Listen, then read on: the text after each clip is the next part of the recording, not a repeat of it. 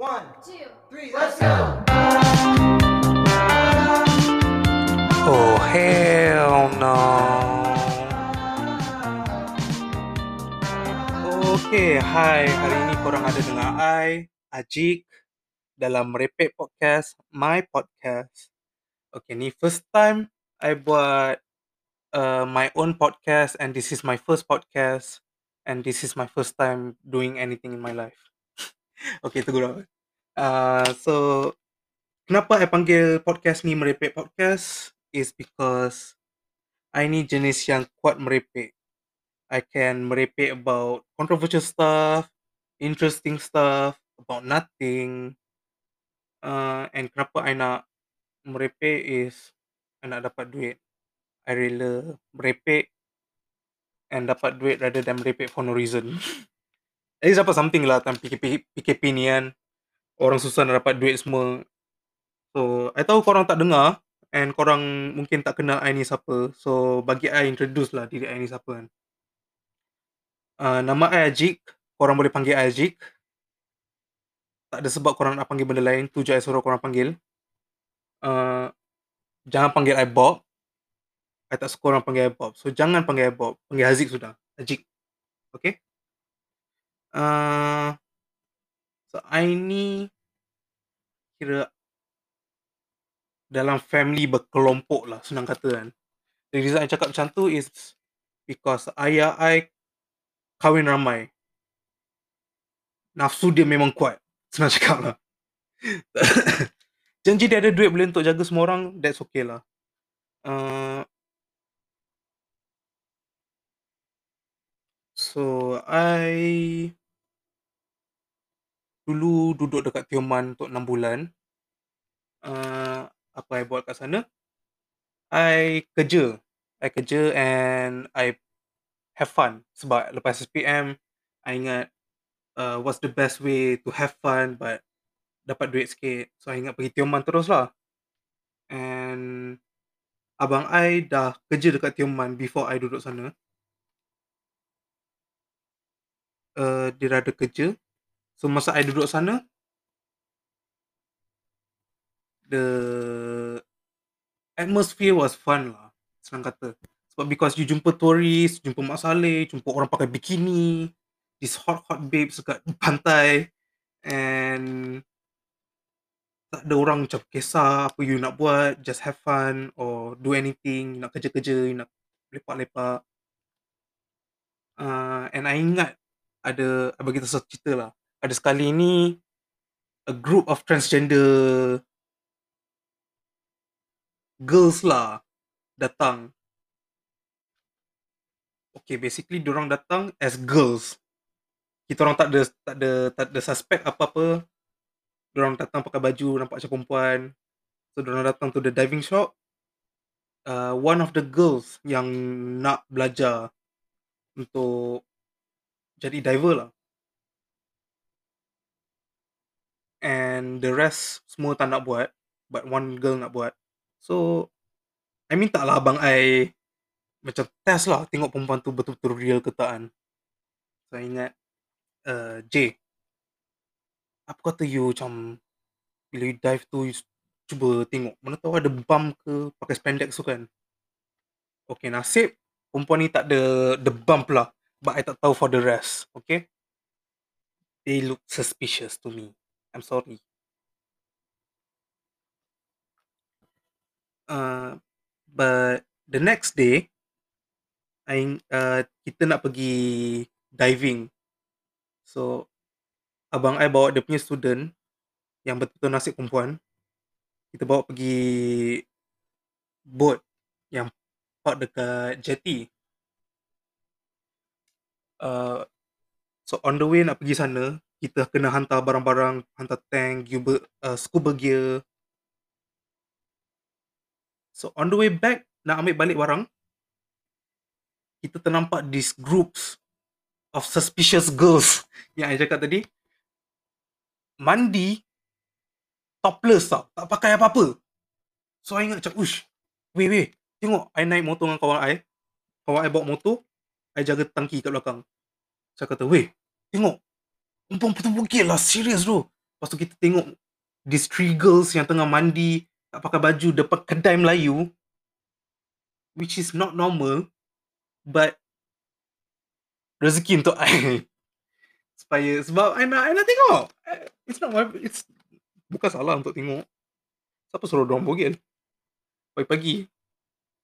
Uh, on the way back, I dengan kawan I, terlalu fokus sangat dekat perempuan ni, yang kita tak fokus untuk drive. So, kita drive terus straight, lepas jati tu, off-road, masuk hutan. Tiba-tiba pasal geruk-geruk-geruk, pang, langgar hutan. Tapi nasib lah, I tak ada putus jari kaki ke apa. Oh, kalau apa-apa yang insiden naik motor kan dekat Tioman tu, memang garanti ada benda putus. Jari kaki ke, oh, tangan ke, kaki luka ke. Accident atas motor memang akan jadi macam tu.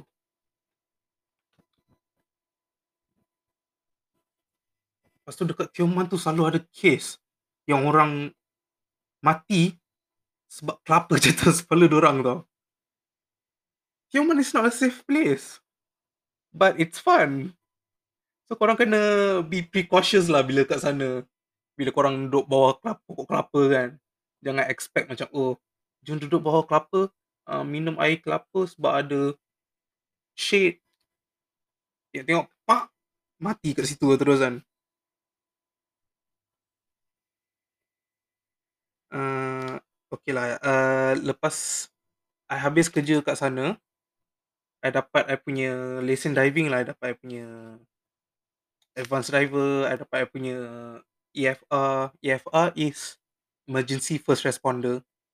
Kiranya macam kalau ada orang pingsan ke apa-apa, I ada, I layak lah untuk tolong orang ni. Kira macam bulan sabit merah, something like that lah. So ada sekali ni, this is a year lepas I pindah keluar dari Tioman and I sambung study. So I kerja part time as a waiter dekat Mitech. So usually orang akan minta the uni students lah untuk buat group of waiters untuk hantar kerja kat sana. Uh, tapi usually kerja kat sana it's normal lah kerja event penat kan nak kena angkat barang semua.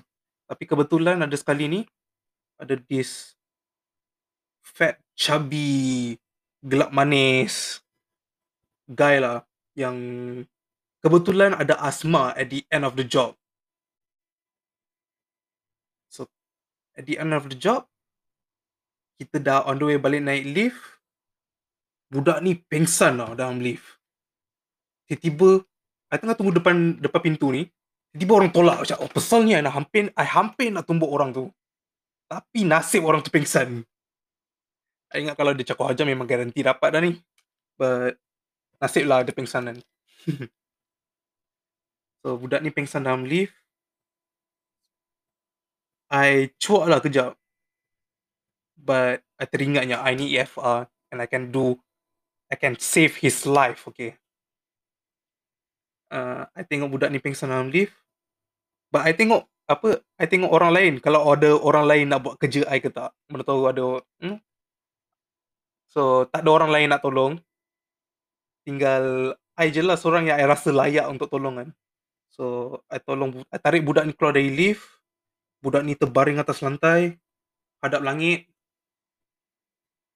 Lepas tu, I fikir balik I kena I kena memorize apa yang procedure yang I kena buat. Okay, budak ni pingsan. Uh, I kena bagi tahu nama I. It's a procedure lah kena bagi tahu nama. But at the meantime I tengah tolong budak ni orang lain semua kepung orang Melayu lah biasa kepo no nak tengok apa benda jadi. Ada kemalangan orang pingsan. Weh jom tengok jom tengok. Ah. So orang datang tengok orang kumpul. Lepas tu orang tanya weh kau tahu tak kau nak buat apa ni? Kau tahu tak? Macam aku ni EFR aku tahu nak buat apa. Lepas tu semua kepo eh campak air campak air. Kan orang dia ni sedar. Cakap lagi campak air kat budak ni. Atau bagi budak ni minum air. Dan kalau budak ni tak sedar, mati-mati kat situ tercekik air kat atas darat. Apa? So, I koyak sangat kan. I koyak sangat sebab ramai sangat orang ni. I maki orang. Eh, korang bodoh lah. Korang boleh keluar tak? Aku ni FR. Ada seorang perempuan ni. Mesti seorang perempuan. Sempat tak. I tak tahu kenapa. Tapi perempuan ni just sempat tanya. Eh, apa tu FR? Oh my god. I sumpah I tak ada. I tak ada masa or the mood untuk bagi tahu and explain apa tu FR. So I just halau dia orang semua keluar. Tinggal I dengan budak ni je dalam bilik tu. So I go through my procedure, I check dia punya airway. Uh, I check kalau ada injuries ke tak, I straightkan kepala dia. Lepas tu I ingat, eh, budak ni tak sedar ni. Kena bagi kena bagi CPR. Tapi, aduh muka tak selera langsung nak bagi CPR. Macam mana nak bagi CPR weh? terfikir teragak lah dua tiga kali sebelum nak bagi CPR tu kan. Sebab and bila the mulut I dah dekat kan, dah ready nak bagi CPR ni, nasib budak ni hidup balik ah for some reason. Dia tiba dia sedar. Macam, ush. I pun, ah nasib leganya lah budak ni. Lega lah budak. Sedar sendiri kan. So, I ingat, macam, pasal budak ni macam, dia sedar, but dia tak 100% sedar tau. Dia just in and out. Macam tak tahu apa benda jadi. So dia tengok dia assess budak ni assess the situation lah. Dia tengok bilik ni kosong uh, pasal ada air pasal kenapa apa baju baju budak ni dah terbuka. Dia tengok balik kenapa baju aku terbuka semua ni kan pasal ingat budak ni nak cakap aku tak aku, aku kan rogol ke tapi macam nasib lah budak ni macam tak expect apa-apa. Dia ingat macam okay budak I datang nak tolong dia. Sebab kalau you tengok I dalam bilik tu berdua dengan dia in that situation, korang ingat I dah rogol dia. But the the guy was cool lah. Dia dia kata oh, okay thank you everything. Dia kata dia send dia bagi nombor kita exchange numbers. And bila the boss boss I datang dia tanyalah macam korang balik ni okey ke? Uh, nak sebab risau kan budak ni baru pingsan tadi. So I kata ah tak apalah bos uh, saya boleh jaga. Saya uh, saya jaga dia naik bas nanti. Saya bawa dia pergi jumpa mak dia. Macam macho gitu kan bila dah sampai kat bas tu I dah bawa dia masuk kat dalam bas I tengok tak ada seorang pun kawan I dalam tu I tinggalkan budak tu terus. Bukan I niat jahat. It's just... I nak naik bus dengan kawan-kawan I. And budak tu dah sedar dah pun. So, uh, there's nothing to worry lah. And I tak pernah jumpa budak tu lepas tu. I rasa dia ingat I rogol dia kot. I tak nak buat macam rogol ni as a funny thing tau. It's just in that situation lah orang jangan cakap macam ah dia cakap pasal rokok eh, I kena I tak cakap tu okay? It's just it's a funny situation. Sorry. Uh, okay lah kita kita go through some topics yang ada tulis dalam buku ni yang nak cakap lah okay TikTok. Korang perasan tak TikTok? Yang relationship TikTok lah yang cakap macam oh kalau laki you macam ni maksud dia dia sayang you. Kalau dia cakap you uh, ada kepala besar maksudnya dia jatuh cinta dengan you. Something like that lah. But I teringat I tengok satu video ni it's about relationship. And perempuan ni start cakap yang uh, if your man doesn't have sex with another woman he's not special if he rapes someone, if, if, if he doesn't rape someone, he's not special. If he doesn't cheat on you, he's not special. What the fuck do you mean? I don't have to be. I tak faham. It's not special kalau I tak rogol and it's not special kalau I rogol. That it doesn't make sense. Or dollars. Sorry, I nampak peluang untuk buat duit apa untuk buat joke tu. But it's dumb macam mana perempuan ni boleh cakap things like that and obviously orang akan terikut because it's not uh, orang selalu ikut the narrative tau apa yang perempuan tu cakap rather than faham apa benda yang perempuan ni nak. Sebab it's ridiculous kalau you cakap oh kalau I tak rogol I tak special. Habis tu you nak I rogol ke baru I special? Oh fuck. Okay lah sorry I, I luar perasaan sikit sebab I ada macam problem dengan perempuan sikit. Bukan ada problem macam like uh, I benci perempuan or anything macam I ada pro- problem dengan orang-orang macam tu.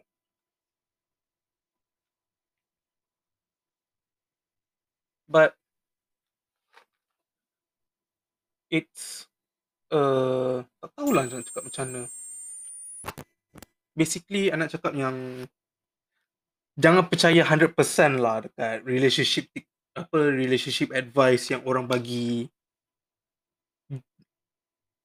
Bukan macam tak dengar langsung. Dengar boleh but you kena ada you punya own understanding lah. Rather than oh laki ni rogol dia special. I nak dia tak boleh? No. Uh,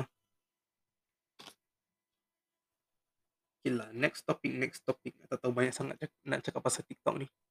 So uh, I ada TikTok but I tak guna TikTok you know? I ada TikTok just because kawan-kawan I kata kau ada TikTok kau ada TikTok. Ada ada ada.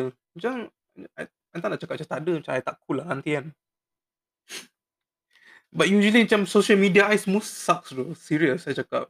Kalau you tengok explore I or anything similar to that kan it's just facts and science. I would rather have macam orang gelik-gelik ke macam mana TikTok tu kan. Tapi I tak ada tu I tak tahu macam mana nak buat setting tu. Oh, sumpah hamba gila tu I punya Instagram explore. Uh, okay lah kita change topic kan. Uh, I baca it's a it's a long story apa dah lama dah cerita ni cerita cerita dulu. But sampai sekarang I teringat. Because laki ni masukkan dia punya connect dalam botol Lepas connect dia kembang And tak boleh keluarkan bot dari botol tu And bomba kena datang Untuk selamatkan lelaki ni tau Okay, ajak. I kena check, I kena check, I kena buat apa research supaya fakta ni betul ke tak. Okay, damn, betul lah. Malaysia man tries to urinate in water bottle and up with a stuck penis. Bodoh lah orang ni. Tak ada title, lelok sikit ke. Aduh. Kalau you betul lah. So apparently, this guy nak kencing dalam botol. And I tak tahulah apa yang boleh buat. Apa yang buat dia punya uh, kembang. Lepas tu tak boleh nak kecat balik tau. Tu yang tak boleh belah. Lepas tu you kena panggil bomba. Buat procedure macam dalam uh, bilik bedah. Just bayangkan you nak kena koyak apa nak kena buka botol tu just untuk selamatkan connect you je. Next time kencing kat tempat lain, okay? Mungkin lelaki ni dalam kereta kot sebab tu dia kencing dalam dalam botol kan. Because I tak jumpa any reason kenapa lelaki ni nak letak connect dalam botol. Unless if it's a sexual desire lah. You know? Macam you just It's a weird thing yang people macam nak, nak tahu macam eh I punya ni muat dalam straw ke? Something like that lah I rasa. But damn, macam mana lelaki ni boleh masukkan dia punya tu dalam buang botol?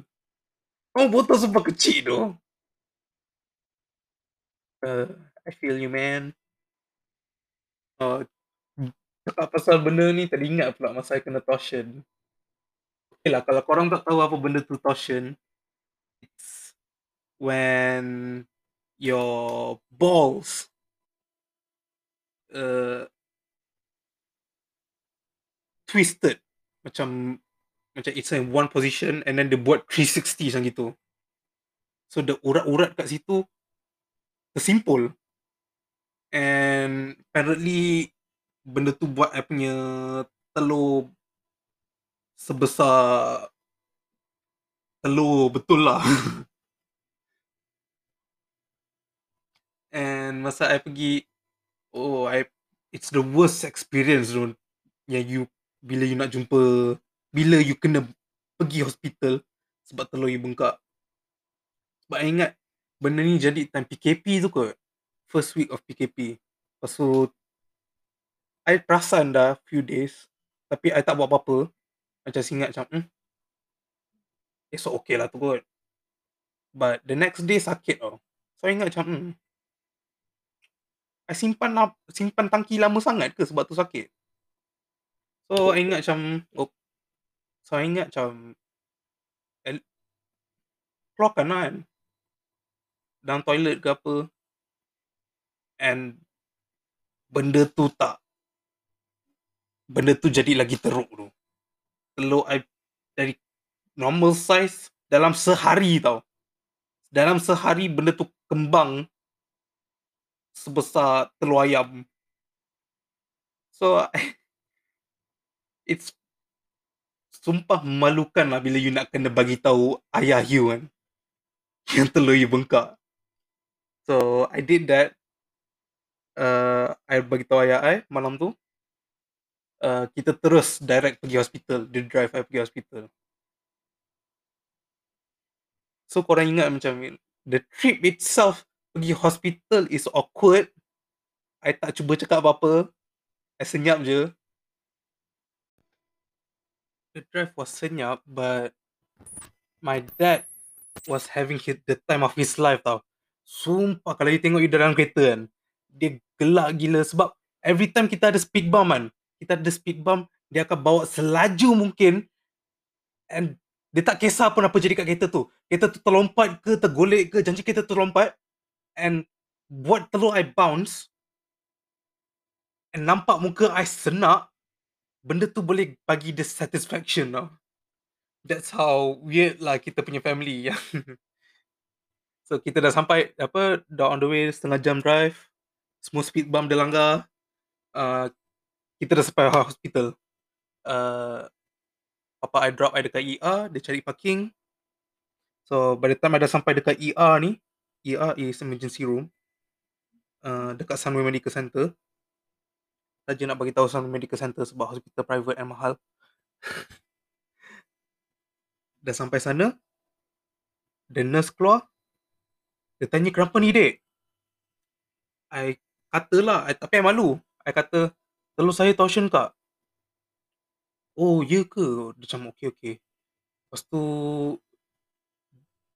kita kena apa sebelum I masuk emergency room, I kena buat this COVID punya procedure lah sebab because it's PKP kan semua. So I kena apa the tempat procedure COVID ni is luar bangunan hospital tau. Sebab I tak tahu kenapa mungkin COVID cases kot. Diorang tak nak ada benda kat dalam kan. So, diorang buat registration semua kat luar.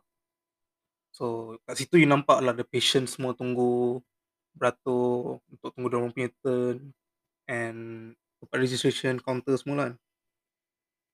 And tempat tu agak-agak 20-30 meter lah senang kata kan. Cuba you bayangkan you kena jalan 20-30 meter dengan telur bengkak. Sumpah dera gila. So I katalah kat nurse tu kan. I tengok tempat tu jauh gila. I, tak, I kata I tak boleh jalan ni nurse. Uh, nurse ada wheelchair tak? So, sebab saya tak nak jalan kan. Nak tahu apa nurse ni cakap? Nurse ni cakap, wheelchair ni untuk patient saja. Oh my god, I dalam hati sumpah geram gila. Sebab I nak kena jalan 20-30 meter dengan telur bengkak ni and nurse ni tak nak bagi I wheelchair. Fuck you nurse. Sampai sekarang I ingat lagi tak bagi I tak bagi I duduk atas wheelchair sebab I bukan patient dia. Okay. So on the way nak jalan tu sumpah dera gila. I kena pegang telur I and make sure body I tak bounce or any weird way of I jalan lah. Jalan betul-betul macam nak nak jalan macam very cautious, small steps supaya you tak sakit punya telur. Dah sampai to the registration ni pula, uh, nak kena bagi tahulah apa simptom you, kenapa you sakit semua kan. Depan customer, patient, I dah lah malu gila tau sebab datang dengan telur bengkak time PKP. Time orang datang masuk untuk COVID, I datang dengan telur bengkak tau.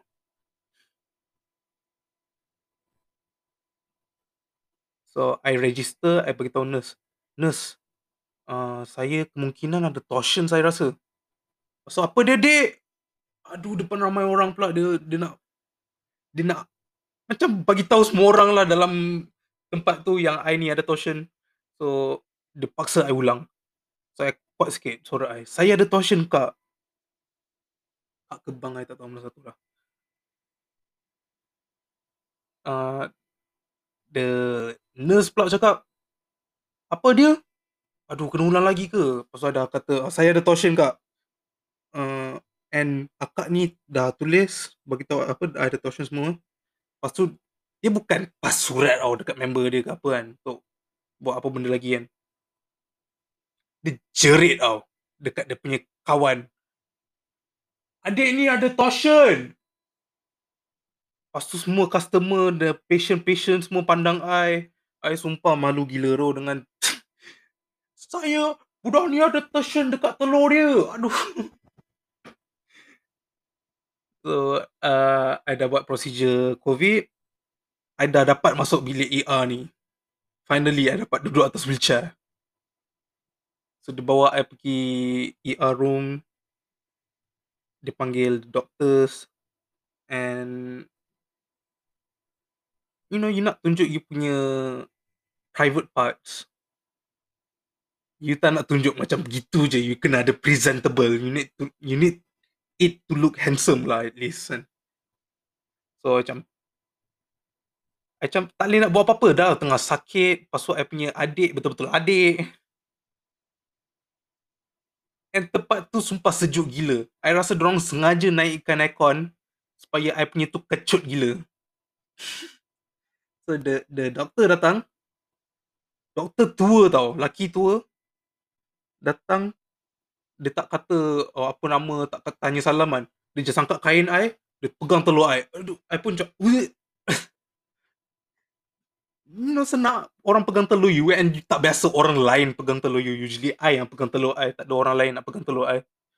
So, doktor ni dengan tangan sejuk dia lagi, dengan aircon sejuk, lagi kecil I punya benda tu, sambil tu dia, dia tonyo-tonyo, sumpah sakit gila. I tak tahu dia buat apa, tapi dera lah untuk kan. Okay, dah habis tu, uh, ada dua nurse masuk. Bawa a machine tau. I tak tahu apa machine tu, tapi I found out it was apa benda you scan perut baby tu. Bukan perut baby, perut orang mengandung. Uh, CAT scan, uh, CT scan, uh, ultrasound ah, ultrasound. So dia pas dia letak this gel atas ultrasound, lepas tu dia letak kat aircon supaya benda tu sejuk gila. Lepas tu dia letak kat telur I. Lepas tu, the everything. I rasa sakit, sejuk, and kecut je. Uh, dah habis procedure, the doctor kata I kena datang esok nak kena buat check up. Dia tak bagi I apa-apa uh, kecuali ubat. I expect macam I dapat pillow or ice bag ke untuk I punya telur kan? Untuk redakan bengkak ke apa tapi orang tak orang kata tak perlu. So I okay je. Uh, it I found out I ada infection. Tak tahu macam mana. But okay. Uh, habis kat situ je. Sorry pasal I kena torsion. Uh, and somehow my family luar family I, meaning cousin and everything, semua tahu tahu I ada torsion. And I suspect ayah I sendiri bagi tahu yang orang dekat orang yang I ada torsion. Sebab semua orang tu lepas tu kan malam malam seterusnya semua VCI tau. Tak pernah seumur hidup I family tiba-tiba nak VC dengan I. Tiba-tiba malam tu dorang VC, semua tanya soalan sama. "Telur you besar mana?" Dorang semua tanya, "Kenapa telur you bengkak? Apa you buat dengan telur you?" Aduh, nak explain pun tak tahu macam mana. So bad experience lah masa masa pergi hospital hari tu kan.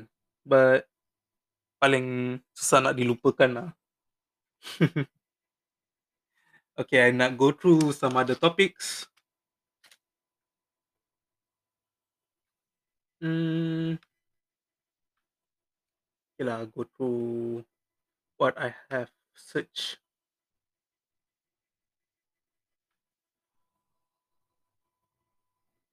So apparently uh